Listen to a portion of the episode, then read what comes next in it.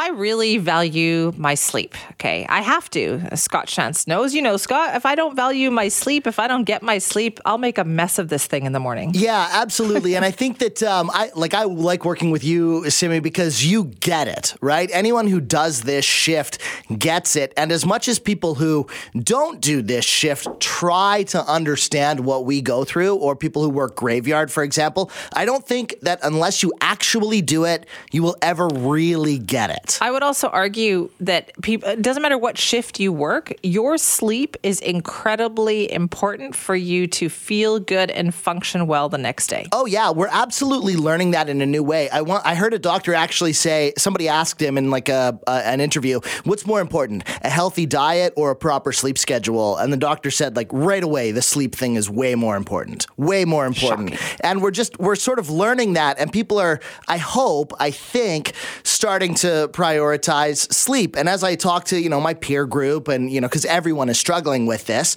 you hear all sorts of ideas and strategies that people are, are talking about and trying to implement. And two of those that I wanted to talk about are the Scandinavian sleep method, which we'll get to, and also this idea of a sleep divorce, which sounds pretty serious, but it doesn't have to be. So I, I got in touch with a sleep expert. Her name is Amanda Jewson, and she has a sleep consultancy and she is an expert expert in all things sleep. And I asked her, like, what is going on with everyone struggling and looking for new ways to get better sleep? people are becoming very choosy and, and thoughtful about their sleep environment. Um, and this is forcing many couples who have wonderful, loving relationships uh, to consider things like a sleep divorce, which is you know, remaining married but sleeping in separate beds. And so many folks are really, uh, in my clients anyway, they're really interested in the Scandinavian sleep method because it allows you and your partner to have two different sleeping environments within the same bed, allowing partners to continue to co sleep in the same bed. So it brings the best of both worlds two different environments in the same bed. How does that work? Yeah, yeah. So, okay. Um, the the Scandinavian sleep method uh, basically says you have two different duvets on the bed, and each partner has their own duvet. So it, it really helps with things like temperature regulation or a lot of my clients will talk about how their partner moves a lot in their sleep. And so, uh, if folks can sort of have their own duvet, they're not losing their blanket, it can allow for a way better sleep at night. So let's talk a little bit more because you're you're talking a bit about how important sleep is, and I think that so many people are are really um, tuning into that. Um, there mm. are couples that are just choosing to do the full on separate bed, separate bedroom thing. How common totally. is is that? I think it is far more common uh, than we assume. I know a lot of people, even within my own friendship group, that sleep separately from their partners. They have great marriages, great friendships with their partners. But, you know, if you have a partner that is snoring um, or needs a CPAP machine or maybe moves a lot in their bed and it really is impacting uh, their their sleep. I mean, it's totally appropriate to seek out a different location in that way. I mean, in some ways, a sleep divorce can help save a marriage. Um, if you're having a great night of sleep, you're going to be emotionally regulated. You will be rested to connect with your partner.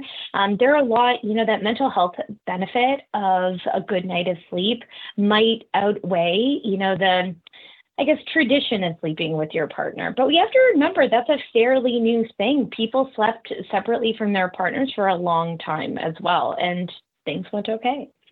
Yeah, see, that's a really interesting thing that we adopt these ideas as kind of as kind of standards. And you know, like you mentioned mm-hmm. the term sleep divorce, and I just think like, oh, uh, that's so uncommon and so abnormal. Mm. But really, like the idea of sharing a bed with a person, historically, that's abnormal. Exactly. And I think that we also have to understand that sleep really is a personal thing. What we need, our temperature, uh, our bedtimes, even. I mean, I have folks who work shift work, or you just had, you maybe you're married to a, a night owl and they go to bed really late and they continue to wake you up. There's some really good practical reasons why people might need, you know, something like the Scandinavian sleep method um, or a proper sleep divorce to maintain harmony in the home, and it makes a lot of sense.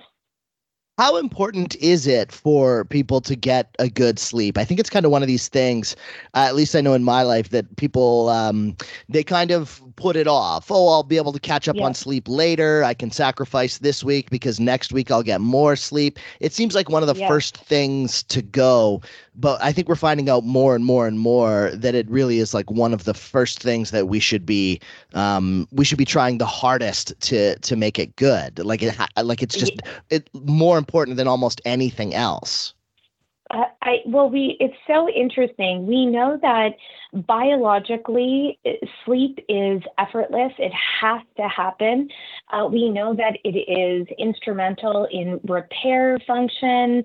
Um, it, you know, resting, digesting. We need sleep as much as we need food and water. It is no longer an option to say, you know, sleep is for the weak, or I'll sleep when I'm dead.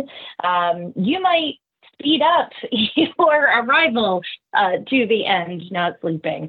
Um, but you know, I I do think people are cluing in to the importance of sleep. I think it is you know, I, I really think I'm really glad that we're moving away from this idea of doing less sleep or trying to find ways to avoid sleep.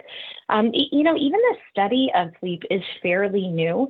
Um, so we're learning more and more every day about why we should be prioritizing rest um, emotional functions, body functions. It can add years to your life, and it's easy and enjoyable. That's Amanda Jewson. She's a sleep expert and sleep consultant, and Simi, it can add years to your life. I'm into it. Sleep oh, divorce. Bring I it believe it wholeheartedly. I mean, and that's doing the morning shift and I've done, I've done a morning shift on and off for almost 20 years now. Right. Uh, so mostly during that time I have done a morning shift. And sleep is the single greatest ingredient to being able to show up at work every morning. And yeah, having somebody else there and you're like, oh, they're going to come to bed and then right. oh, they're, they sleep hot, you sleep cold. Like it's just value your sleep and it's not a judgment on the relationship if you sleep somewhere else. No, and the one of the things that I really liked was that she talked about how this is all very modern society, you know. No, it's not. Like, this is like very old school. No, no, but like old school. But like if you go back the last two hundred years, we've been oh, sharing okay, yes. beds. But if you go back through human history, uh, we didn't sleep in the same. Like we just slept on the floor of caves, you know. And and this idea that you have to like share a little bed pod with someone is antiquated and it's bad for us, and we don't need to do it. The idea that it's a comment on the state of your relationship, I think, is antiquated. That too. Listen, didn't you grow up? Watching I Love Lucy reruns? I grew up watching I Love Lucy. How old do you think I am? I said reruns, Scott. I said reruns, okay? I was not around in the 50s okay. either when okay. it was on, but okay. I grew up watching reruns. And um, they, they had separate beds. That was like a big deal. yeah, fair enough. Lucy and Desi fair had enough. separate beds. They, they knew the secret. Clearly, I think that was also just a TV thing. They weren't allowed to show like the marital bed, but it worked. If it worked for Lucy and Desi for a while, anyway. I'm doing it. I'm going for it. Try it. We'll see how it goes. Scott, thank you for that. You got it. If you want to weigh in, send me at cknw.com.